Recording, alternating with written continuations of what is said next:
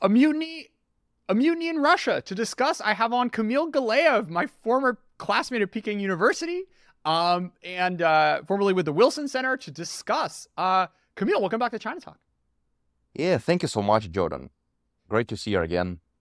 So, Camille, is what we saw over the past week a coup? More like unsuccessful attempt of a coup. But even if unsuccessful, it is still consequential. And I would say it's more consequential than it could be in many Latin American or Asian countries of the world. Because what many foreign observers may not know or may underappreciate is that uh, army in Russia has not really been uh, a factor of big politics for the most time. An interesting feature of the Russian regime, including the Soviet period, the exclusion of the party from the big politics. There are some exceptions, of course, uh, especially during um, the transfer of power, for example, after the death of Stalin. But for the most part, the army was not a factor of politics, and the influence in the military was not really converted into the faction strife. So what we see here, what we see, what we have seen in the past days, it was probably the largest attempt to do so, the most significant attempt to do so um, for the last 70 years, I would say. Let's take a step back. What do you think were the main motivations of uh, Prigozhin taking this step? Great question. Uh, obviously, what has just happened, it looks very shady, but things like this do usually look shady and attempted or successful coups, they usually involve mm, or often involve at least some element of 4D chess by the political leadership. So different forces try playing their own games. So of course, uh, some people and like many observers in Russia or in Eastern Europe or in Ukraine would kind of write it off uh, or discard what happened as kind of staged events. But but even if staged, theoretically, even if the events were staged, their consequences were still real. For example, consider the Kornilov Putsch in 1917.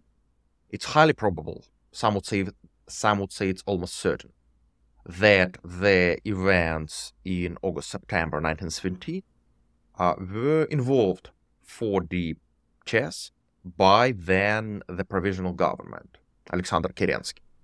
So at least he somehow participated in it. So, in a sense, the attempt of a coup was orchestrated by the supreme leadership. But, but, even if it was orchestrated, even if it was staged, the consequences were still real. So, what we are going to see now, uh, I would say it's very similar. So, the closest historical metaphor we can find, find the closest historical parallel would be the Kornilov Putsch. Yeah. So, so sorry. So the argument is is you know, some people are saying actually, you know, maybe this was like a Putin move all along for him to be able to sort of re-exert exert his power. But you're arguing that, you know, maybe that's the case. But even if it was, um, this leaves him in a way weaker situation um, than he was a few weeks ago. Absolutely, absolutely. Now, uh, I could give you several speculations that are based on nothing except for like, um, except for speculations.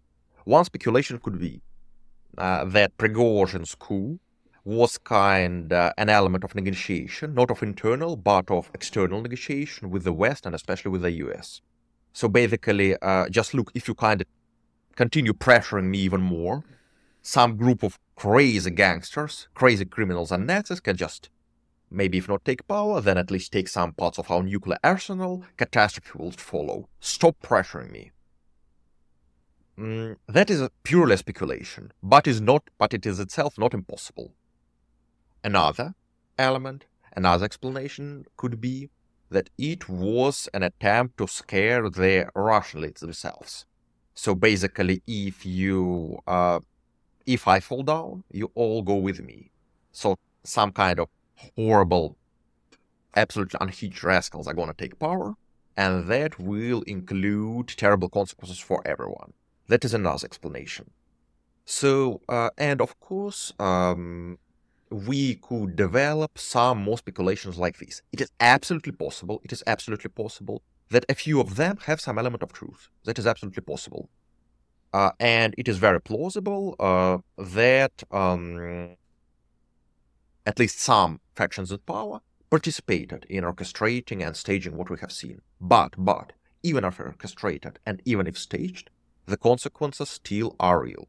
First, first, uh, when we say orchestrated, when we say staged, we should keep in mind that uh, complex and like sophisticated 4D chess often just does not work, or, or it works, uh, or it goes wrong. Everything can go wrong. Um, you know, uh, my favorite story is the assassination of Emperor Paul. So basically, Emperor Paul in 1801, he um, invited the general governor of St. Petersburg, Count Pahlen, and basically told him, You see, mm, there is uh, an attempt of coup.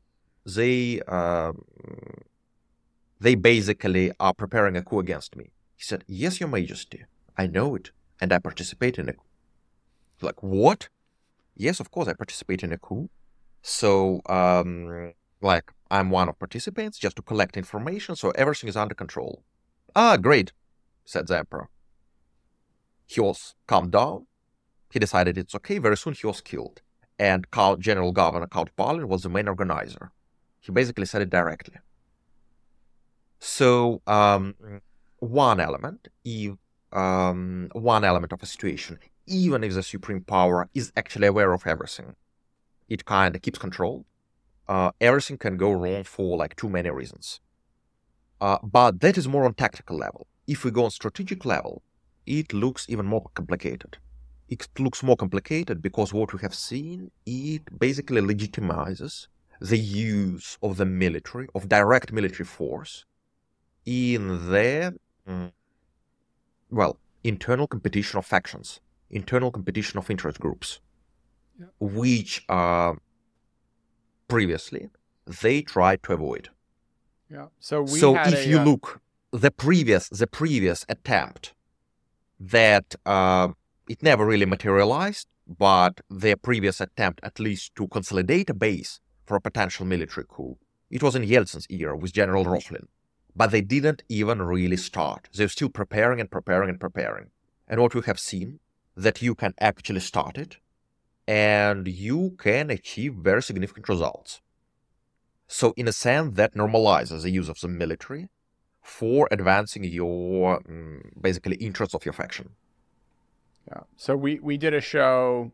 I guess it must have been close to a year ago now, um, where we were discussing. Um, you were sort of discussing this vision of a future where you have um, you know, all the different uh, governors and, you know, private players trying to amass their own sort of independent military um, uh, chips that they could then, uh, you know, deploy to, uh, you know, gain a share or secure their place in whatever the future of Russia is.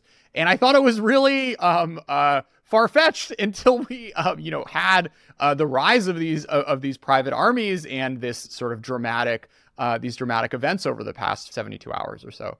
So, um, you know, how does this tangibly, how does this sort of like the, you know, how does everyone in the system learning that this is possible, that, that sort of these tactics are, um, you know, both legitimized as well as like can take you to 200 miles of, of Moscow, end up uh, sort of changing the chessboards and the different players' uh, incentives as they look um, into mm. the second half of 2023. You see, I think a very interesting aspect of this kind of attempted coup or staged coup, as some would say, is who is doing it.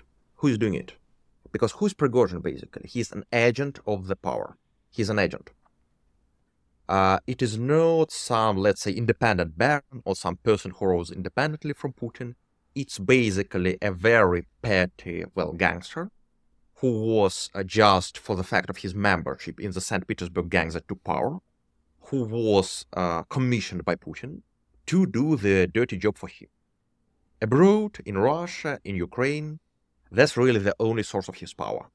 So, in a sense, in a sense, it's kind of very revealing because it's not, let's say, some regional interest groups or some region or some provincial actors who are taking the move against the um, supreme power, but it is its own agents. And I think it's really, really interesting. Uh, you know, Machiavelli, uh, back in 16th century, he kind of mm, made a distinction between two types of regimes. Uh, and uh, the ones like France and the ones like Turkey, well, the Ottoman Empire. So basically, what was his point? That regimes like the French one, they are relatively easy to overthrow, but it's very difficult to keep control over them. Why? Because in France, there's a lot of like feudal barons, basically. So on the one hand, it's pretty easy to get into alliance with some, with some of them against the central power. So it's relatively easy to take control over. But once you did it, you don't really rule because there are still lots of barons, and you can't do anything about that. So it's more like baronial type of regime, baronial. But the Ottoman Empire, on the other hand, it would be a very different type of regime. Didn't really have uh, strong baronial factions to the same extent.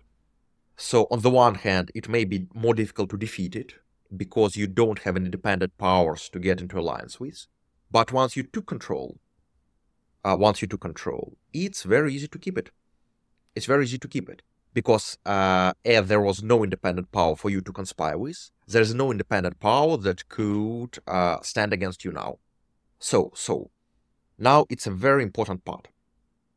A very important part is people from baronial regimes, like naturally, who are shaped by baronial regimes, who grew up in baronial regimes, who know baronial regimes, they generally fail to comprehend. It's hard for them.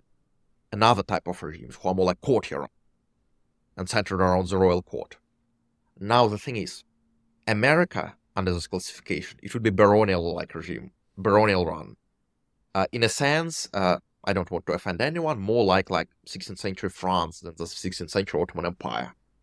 Russia, in this regard, would fall under second category, which means which means that many things happening in Russia, they're just intuitively ununderstandable for Americans. So I would say a lot of uh, political realities of the US, they're just incomprehensible for most of Russians because they are too different from what they're used to, and the other way around. Uh, people who lived under baronial regimes cannot comprehend courtier-run regimes, and the other way around. Consider the following. For Russians, it would be absolutely incomprehensible that uh, bureaucracy, federal government in DC had prepared a genius plan of how to, let's say, reorganize America. Uh, basically, some kind, some version of the uh, Green New Deal. But then there comes some congressman from like West Virginia, Mountain Mama, and he basically blocks it. And he blocks it. Unimaginable. Uh, now, the thing is, uh, most Russian people, including people with resources, people with power, they they would not really they would not really believe that really happened there should be there should have been some play, some 4D chess within the federal government. Uh, they wouldn't believe that uh, some senators from West Virginia, Oklahoma, Alabama, wherever, whom we would designate as barons under this classification, would really have so much saying. For example, in how, uh, in whether budget passes or not, and the other way around. So the thing about Russia uh, that would be incomprehensible for Americans is that it does not really have strong baronial factions. They exist, but they are very, very much weaker. It is courtier-run to the extent against unimaginable to most Americans. So, so when there is a uh, upheaval, when there is, a, let's say, betrayal, it is most probably will not be barons who do it because barons are weak. It is most probably will be courtiers.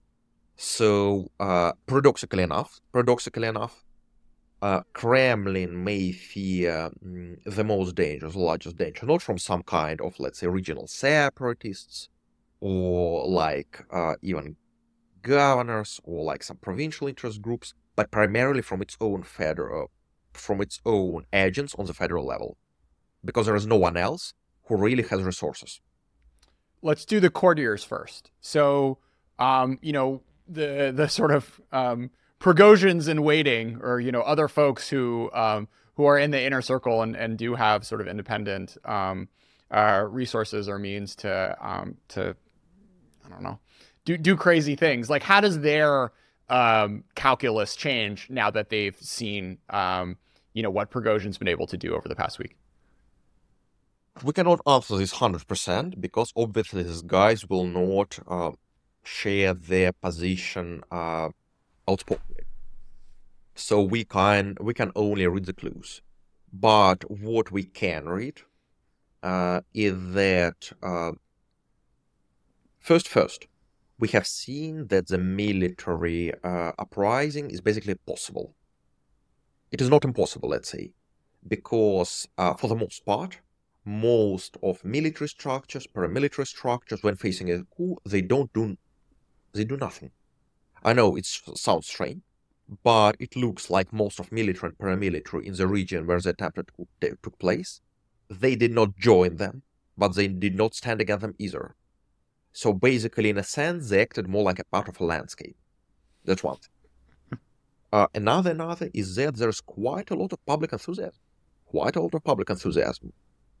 Um, so if you look at what was happening on the streets of Rostov on Don, uh, when Wagner guys uh, came there, there was a lot of cheering to them, and there was a lot of booing to police who came thereafter. And it is really, really interesting because those southern regions, uh, southern regions, more like Belgorod, Rostov, Krasnodar, they are really conservative, socially conservative. They're really, they're relatively well off. They're very much pro-war, absolutely, much more than average in Russia, and uh, they have been traditionally framed as very pro-Putin regions in Russia, very pro-Putin. But but it just shows that pro-Putin and anti-Putin like dichotomy as kind of some coordinates that help us to measure their Russian uh, political attitudes is just wrong. Uh, because where there comes another force that presents itself more brutish, patriotic, uh, more militant in a sense, it uh, people cheer it as well. Actually, uh, it looks like people in regions that have been traditionally deemed as very, very pro-Putin, they uh, prefer some kind of warlord, in this sense, Prigozhin, to the Putin's rule. I think this is very, very interesting observation.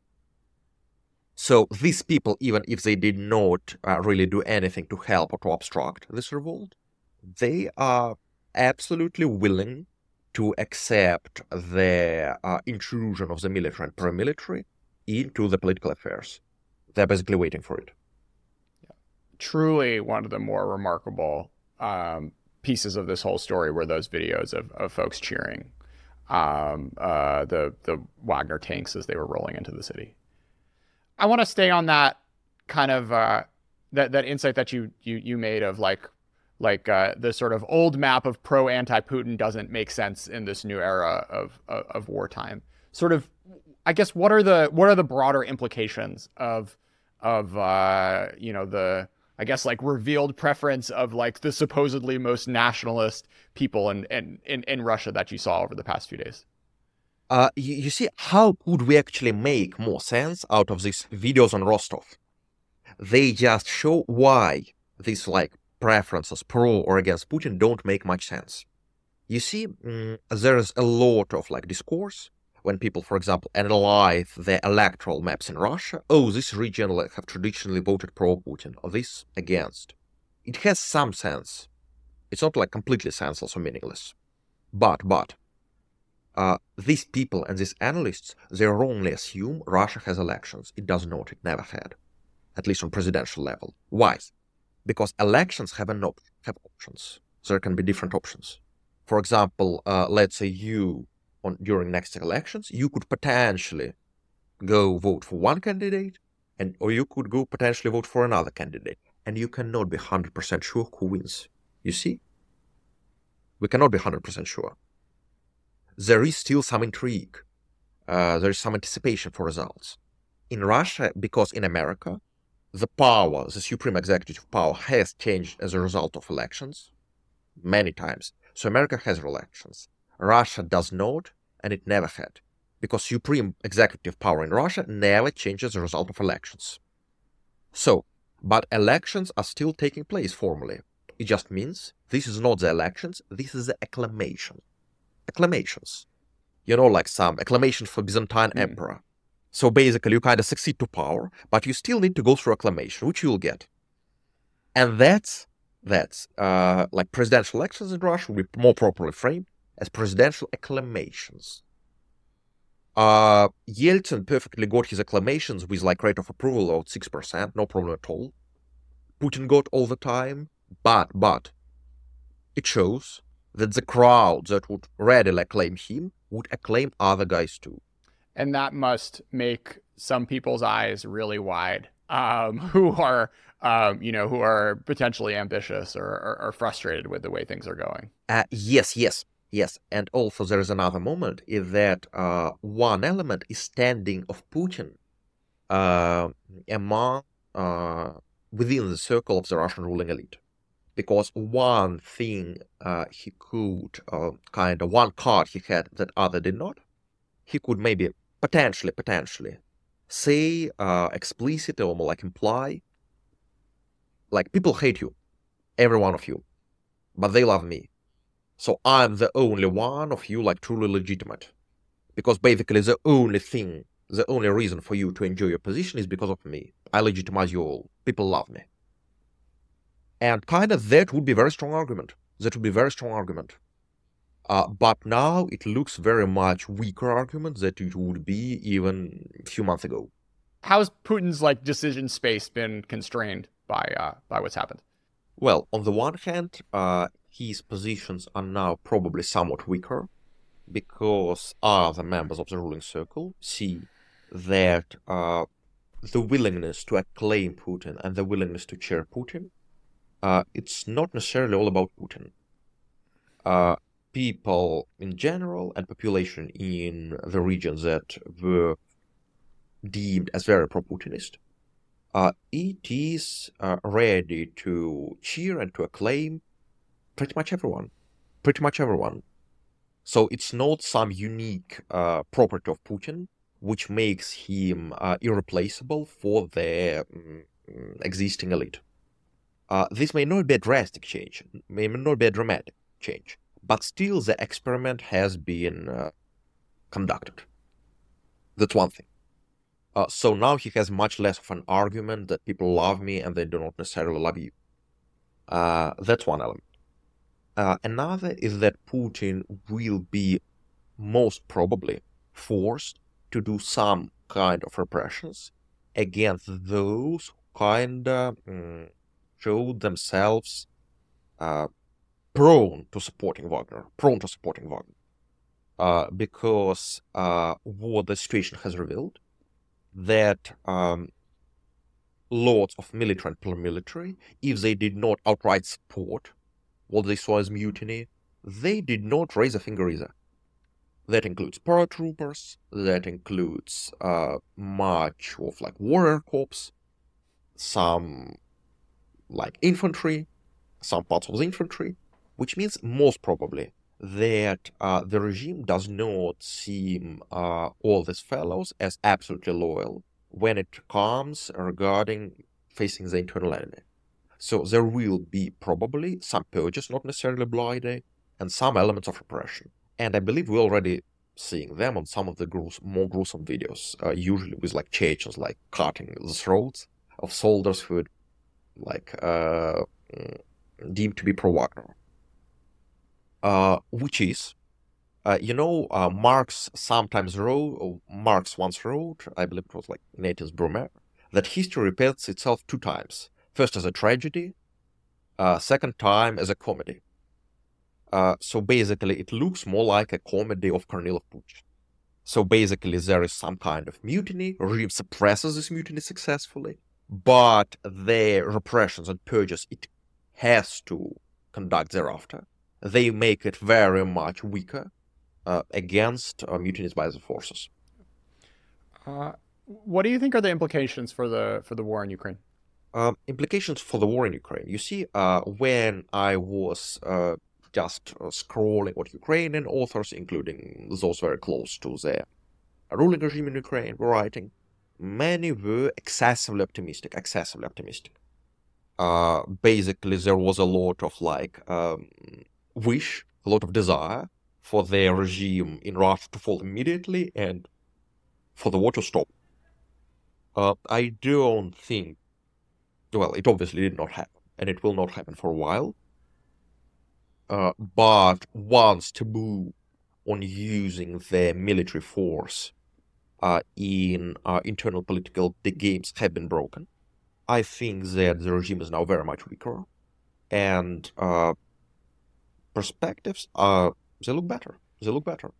Personally, my uh, personal prediction, uh, my belief is that we will see a second attempt, not necessarily by the same force, quite probably by another force, but the second attempt within three six months. So you know, you mentioned earlier 1917, and um, uh, you know, obviously the Bolsheviks came to power on the back of of uh, mass frustration and exhaustion in um, uh, uh, you know over the over the war with with with Germany. And you know, the parallels aren't exact, but um, Kamil, you know this stuff better than I do. Uh, what what lessons uh, do you think are are worth reflecting on from um, from Kerensky's fall and, and and and Lenin's rise and how they apply to today's situation?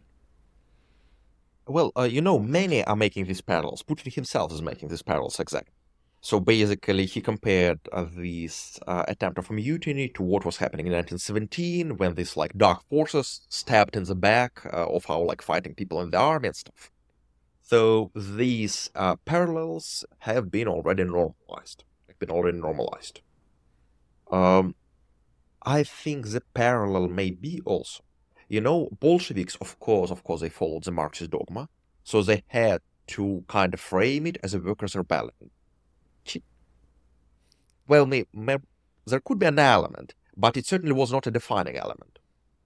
Uh, so I think that the moving forces, at least uh, what was the actual force of Bolsheviks, was not the workers, obviously, but first and foremost the St. Petersburg garrison and the Baltic Navy. So it were not so much the rebellious workers as people in gray coats and in navy coats. That's it, basically.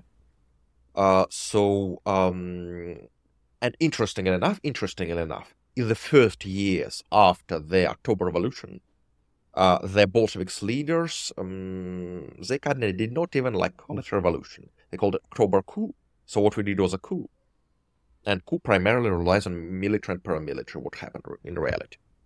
Uh, so, um, but, but, once Bolsheviks took power, and once they consolidated their power base, and once they consolidated their regime, uh, they made it their top priority, top priority, to prevent any potential uh, threat from the military, basically from ever challenging their rule. That was the priority number one, I would say. And actually, uh, I would uh, ascribe much of uh, what uh, maybe foreign observers would see as an, inefficiency of Red Army or Soviet Army mm, to it being optimized for another purpose. Optimized for other purpose. For example, it was largely, as I think, optimized for a purpose of not challenging the rule of the Communist Party. So, for example, that means you are very heavily centralized. You don't have very much like right of decision making. Uh, little, uh, relatively few of decisions are delegated, which kind of can hurt your fighting efficiency, but it makes you less of a political challenge. And you know what? It was successful. It was successful. So, uh, for many decades, uh, Communist Party ruled uh, successfully, and uh, until uh, recently, there was no uh, attempt or uh, a coup from the military that was uh, anyway as close from materializing as happened just recently. Because all other attempts, they were suppressed on the very, very early stages. Usually even before they like actually tried to do anything. Usually on the stage of talking. Um, you know other other sort of like lessons from history um, that you want to apply to this situation? Uh, so kind of summarizing what we just mm, what i said about coups just to sum it all up. Uh, coups are something that happens in relatively centralized regimes. Uh, the precondition for a coup is usually centralization. Because it's, if it's sufficiently decentralized you don't get a coup you get a civil war. That's quite different. But for a coup you need centralization Second, while of course uh, interest groups that takes power during a coup, it may legitimize it taking power through kind of appeal to the people. It's not necessarily the people who do it. It's usually done by military and paramilitary forces. people are usually a source of legitimization than actual tool. You know, I love how like Enver Pasha did it during the Young Turk Revolt. So basically, during the raid on Sublime Porte, I believe it 1913, uh, a leader of mutineers, he came to the Grand Vizier, kind of prime minister of the Ottoman Empire, and demanded him to write a letter of resignation. So he starts writing, at the suggestion of the military and the people, tells Enver Pasha. Well, and the people, writes minister. So basically, in this regard, people uh, play more of a role of a source of legitimization. Because those doing the coup, they cannot just say it by their name. So number three, interestingly enough, people are usually passive. People are usually passive in the sense that they can cheer for one force, they can boo at another, but paradoxically enough, in centralized regime, they don't usually do much. They don't usually do much. So uh, during uh, such events, most population, almost all of it, is usually rather passive. And number four, number four, is that in regimes that are sufficiently centralized, and sufficiently centralized, it also means that there is little power barons and a lot of power of courtiers. It usually will be courtiers. It usually will be courtiers who will do it. So, paradoxically enough, sufficiently centralized regime faces the greatest danger from its own agents. Um, any other uh, final thoughts to conclude on, Kamil? I think uh, maybe a final thought about the future of Russia. You know, uh, I think that the parallel with 1917 Putin was making, it was interesting. It was interesting. Uh, in a sense, in a sense, uh, that now uh, we we're probably, as I think, we're probably seeing the end of the regime that naturally evolved exactly from 1917. Because 1917, it was indeed revolutionary, very abrupt, and very radical change with the past. Because in 1917, the previous order was uh, overthrown. The previous elites were persecuted and often just physically slaughtered.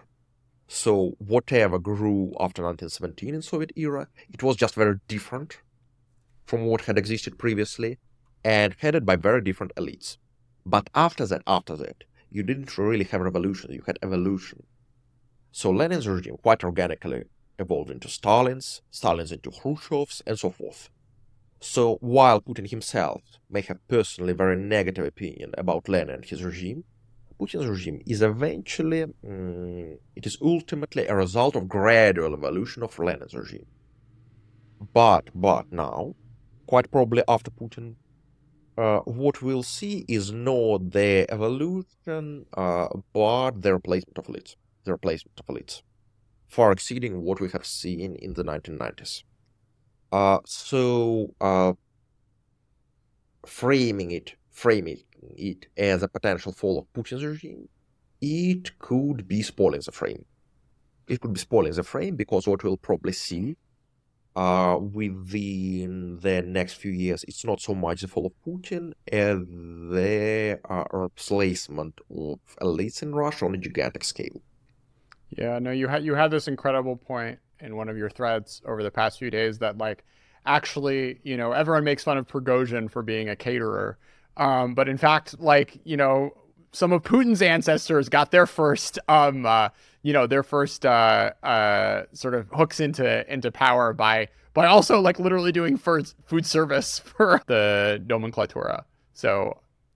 Uh, yes, yes, and I think I find it very interesting because when I say that Putin's regime um, evolved from Lenin's, it does not necessarily technically mean that like Putin's ruling elite, it kind of evolved. They're descendants of Lenin's commissars. That's not necessarily true but to the much greater extent than most people would be ready to accept, they may be descendants of commissar servants, yeah. basically. They may not be descendants of commissars, but they're descendants of people who served food on their table, or guarded them, or drove them. Uh, so that's what probably Ibn Khaldun would frame as a asabiya, kind of an interconnected group of interest and interconnected group of families that comes to power as a result of founding conquest and then lives for a while. So uh, Ibn Khaldun he believed believed that Asabi usually lives for four generations. There will be usually no fifth one, and there are very rare ex- exceptions are very very rare.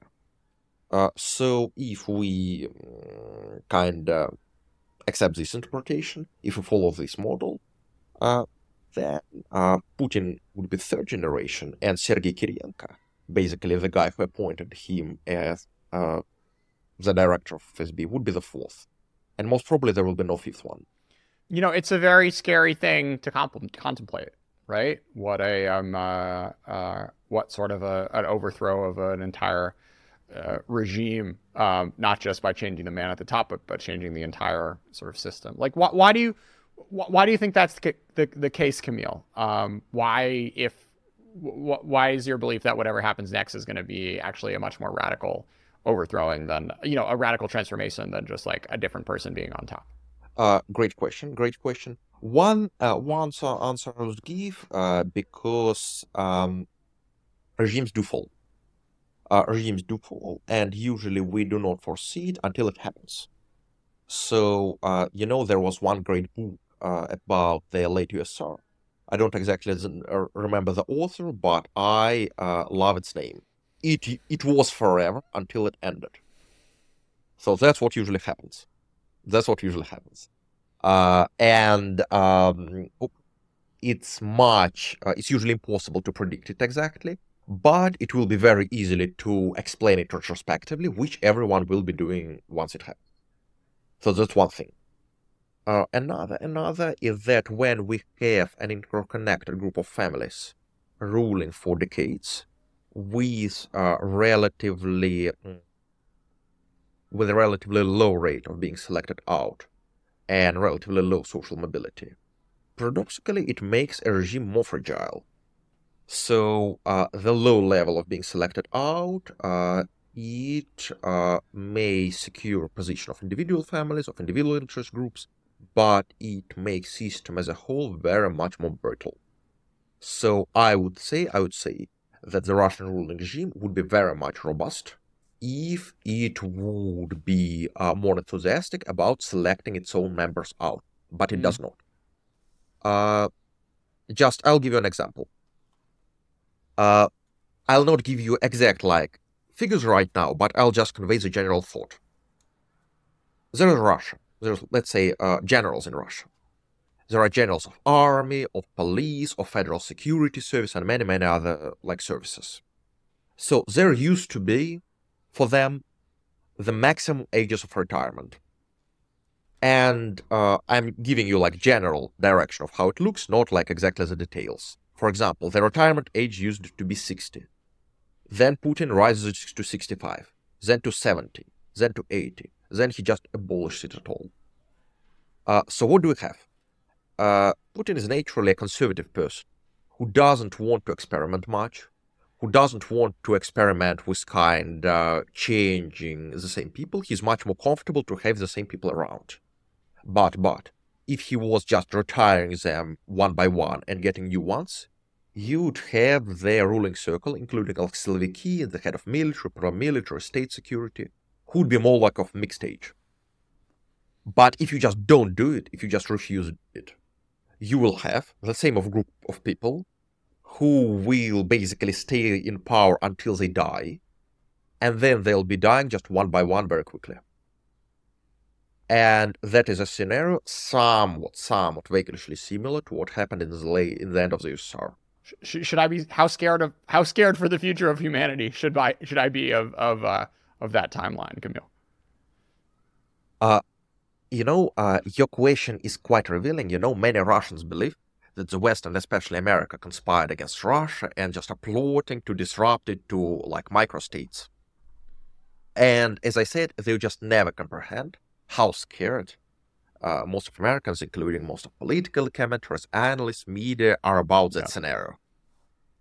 Uh, so uh, I understand your concern, uh, but but but uh, while I probably um, cannot assure you uh, it's like completely safe perspective, I cannot guarantee that at all. if you are scared of a potential scenario, maybe it is it makes sense to prepare it in case if it just happens. This argument has been made in the in the U.S. China context as well that like just because we've seen such less transformative change in the U.S. over the past, you know, over our like national history. That like big shifts are not are are much more seen as crises than they are as potential opportunities, and like folks don't necessarily internalize, um, you know, the upside of um uh, of of of dramatic change. So um. Uh, fair point, Kamil. Um, I'm I'm I'm not sure you made me feel all that much better about it. Sort of like giant nuclear power with um, uh, you know, with uh, you know undergoing its own revolution in 2024. But um, uh, you know, there's, there's I guess it's it's not necessarily something that um uh, anyone can really control. Yeah, that's very true. So I know Kamil, you've been doing some uh, some really cool stuff about the uh, the Russian uh, the Russian military industrial base. Um, you want to preview some of your research uh, briefly here? So basically, um, an interesting thing is just to look how the US, like intelligence and military commentary, evolves over time. So it looks to me at this point as if uh, currently analysts, observers, commenters, they just put much lesser focus on the issues of production, production-based military production, than they used to do it, let's say, in the Cold War. So kind of if these concerns peaked, probably, probably I would say in 1970s, it has been downhill since then. So as a result, we have a pretty interesting situation. Uh, when, for example, the nuclear status of Russia is just uh, discussed, you know, as given, you know, like uh, grass is green, sky is blue, sky, um, sun is yellow, Russia is a nuclear power. But uh, usually, in most cases, Russia being nuclear power is not being problematized at all. For example, for example, how Russia, a country that went through the post-Soviet collapse, that lost most of its machinery, that uh, lost most of its uh, supply chains uh, when it comes against to machinery, to the military production, uh, how can it still uh, maintain its existing park of the weapons of mass destruction? and uh, the delivery systems, or even uh, produce new new weapons and deliver systems. A short answer, very short answer, would be that with uh, Russia losing its domestic machinery, uh, while the global manufacture was being revolutionized through the implementation of a digital control, so basically the mechatronic revolution, Russia has just outsourced its production of industrial equipment abroad. And abroad, in this respect, it means to the US and uh, US allies because there are no other alternatives in the world. So at this point, both the maintenance of the existing park of the weapons of mass destruction and of delivery systems and uh, their replacement, they now fully depend upon the import um, Industrial equipment, in this, case, in this case, it's mostly cutting machine tools, machining equipment, parts, components uh, from the US allies, and maintenance support by them. And this is kind of the elephant in the room that, uh, to my best understanding, almost no one is discussing, and when they're discussing it, it's not in the US. That would certainly be a great topic of discussion, a very big topic of discussion in the Cold War and it gets almost zero attention nowadays. I don't fully comprehend why. Well, I'm looking forward to, to reading on that and um, uh, uh, having you back once we have a uh, an elite revolution in Russia with um, uh, you know democracy being um, uh, uh, shouted from the hills. so so so never, so never basically. Maybe we'll do one or two before then.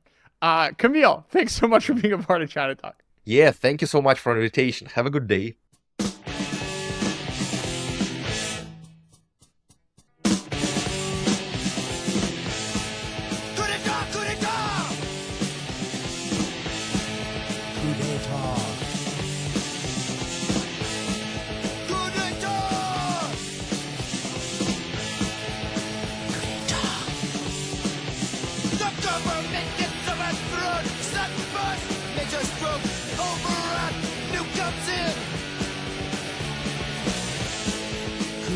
guitar.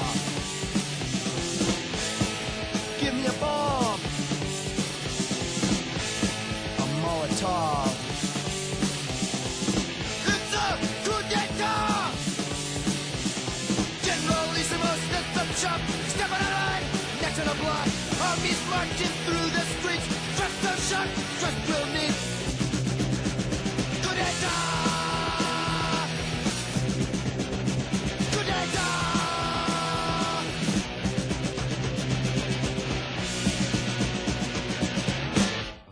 Left and a shove from the right. It's all planned out. We'll do it tonight. Push the president and his wife. We're hoping for ransom or take